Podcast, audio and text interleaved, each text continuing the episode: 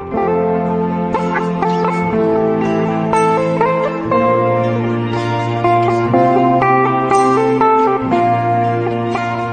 sahabat Fresh Juice di mana pun Anda berada.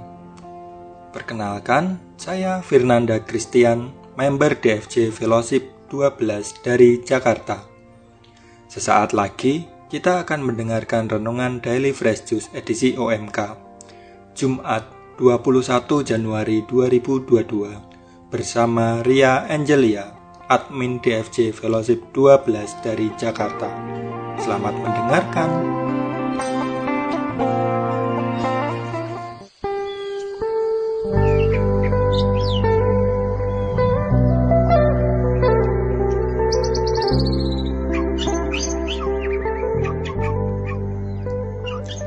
Selamat pagi para pendengar Fresh Juice yang dikasih Tuhan.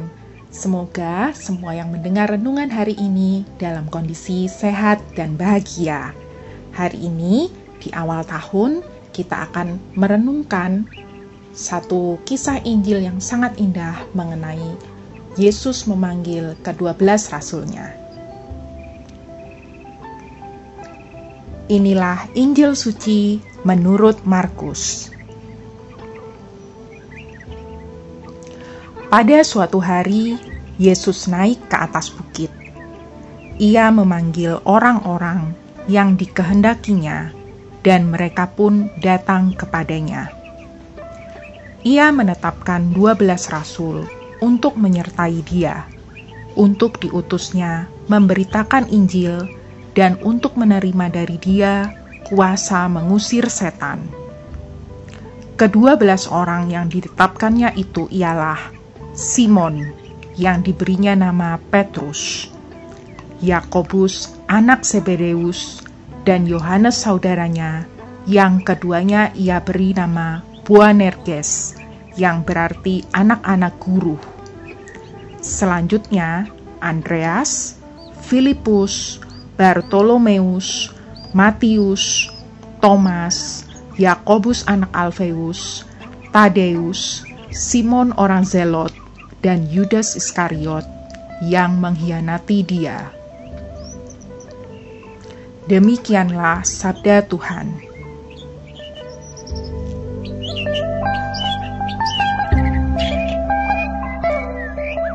Pendengar Fresh yang dikasih Tuhan, di awal tahun 2022 ini, gereja kembali mengajak kita merenungkan Injil tentang panggilan ke-12 Rasul Yesus. Kalau kita dalami kisah kehidupan para murid, mereka ini adalah orang-orang biasa. Tapi latar belakang mereka sedikit banyak berpengaruh terhadap keberhasilan misi yang diberikan Tuhan Yesus kepada mereka. Contohnya Petrus, Yakobus, dan Yohanes. Latar belakangnya adalah nelayan Nelayan umumnya punya fisik yang kuat dan biasa menghadapi kondisi alam yang tak menentu. Kekuatan fisik dan adaptasi ini dibutuhkan saat mereka menempuh perjalanan jauh untuk memberitakan Injil. Matius dulunya adalah pemungut cukai. Pemungut cukai terbiasa membuat pembukuan dan pencatatan yang rapi Talenta ini berguna ketika ia menyusun kisah kehidupan Yesus dalam Injil Matius. Andreas dan Filipus, kalau di masa sekarang, mungkin bisa dikatakan semacam influencer. Andreas mengenalkan Simon Petrus kepada Yesus, sedangkan Filipus mengenalkan Nathanael atau Bartolomeus, sehingga mereka semua menjadi murid Yesus. Ini tentu awal yang baik untuk membawa lebih banyak orang mengenal Yesus. Selain talenta yang terlihat dari latar belakang mereka, ada juga yang muncul ke permukaan sejak mereka mengikut Kristus. Contohnya Yohanes, yang ternyata punya bakat refleksi mendalam. Bakatnya ini terlihat dari tulisan-tulisannya di Injil Yohanes, Kitab Wahyu, dan surat-suratnya. Kalau di masa sekarang, mungkin Yohanes paling jago membuat caption Instagram yang menggetarkan hati banyak orang. Saya rasa pas sekali ketika di awal tahun ini kita merefleksikan kehidupan para rasul dalam hidup kita sendiri. Sebagai orang muda, tak jarang kita merasa insecure dalam dunia yang terasa kompetitif ini. Melihat sosial media yang dipenuhi pencapaian orang lain, kita kadang merasa, ah, apa sih istimewanya aku? Teman-teman, daripada terus membandingkan diri dengan orang lain di luar sana, Yuk, kita melihat ke dalam diri kita sendiri.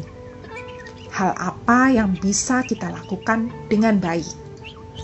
Hal apa yang tidak pernah terasa berat untuk kita lakukan? Dalam bidang apa kita sering menerima apresiasi dari orang lain? Kadang kita merasa tidak punya kelebihan karena kelebihan bagi kita adalah suatu keterampilan yang terlihat Misalnya pandai bernyanyi, bisa main musik, pintar matematika, pintar berbicara, dan lain sebagainya. Padahal menjadi pendengar yang baik, mudah beradaptasi, bisa bekerja sama dalam tim, itu semua pun adalah kelebihan. Dan kelebihan itu bisa kita latih dan kembangkan seiring waktu. Setiap orang pasti punya kelemahan, tapi jika dilihat dengan sisi pandang yang berbeda, kelemahan itu bisa jadi adalah kelebihan yang tidak pada tempatnya. Petrus memiliki karakter yang keras. Yakobus dan Yohanes juga merupakan pribadi yang meledak-ledak dan ambisius. Karakter keras dan meledak-ledak ini sebenarnya adalah kegigihan dan semangat yang kadarnya berlebihan. Ketika mereka mengolahnya bersama Kristus, mereka bisa menjadikan karakter keras yang tadinya seolah negatif itu sebagai suatu energi, suatu pendorong yang membuat mereka bisa menjala banyak jiwa kepada Kristus. Dalam suatu persekutuan doa, pernah saya dengar pembicaranya menceritakan masa lalunya yang kelam yang sering dia jadikan kesaksian tentang bagaimana Tuhan sanggup mengubahkan hidupnya. Lalu temannya ada yang berkomentar, Wah, aku ini seumur hidup selalu jadi anak baik-baik, gak pernah nakal, jadi aku gak bisa kayak kamu punya kesaksian yang dahsyat. Nah, dia menimpali, bukan berarti harus jadi nakal dulu biar bisa kesaksian Justru kalau hidupmu sudah baik, ya baik aja terus. Itu juga suatu kesaksian. Satu hal yang pasti, apa pun latar belakang kita, Tuhan bisa memakai kita dalam misinya. Sama seperti dia memakai kedua belas rasul dengan keunikannya masing-masing. Mumpung masih awal tahun, yuk lebih banyak bersyukur daripada insecure kita jadikan kisah orang lain sebagai inspirasi, bukan untuk memupuk iri hati.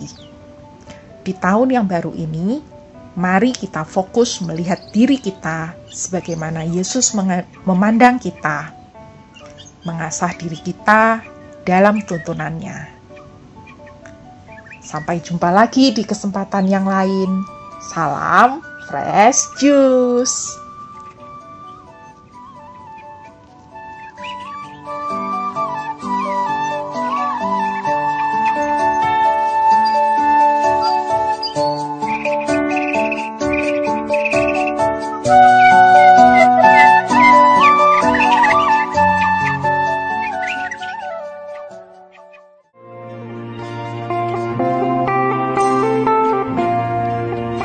Sahabat Fresh Juice, kita baru saja mendengarkan renungan Daily Fresh Juice edisi OMK Jumat 21 Januari 2022. Terima kasih kepada Ria Angelia untuk renungannya pada hari ini.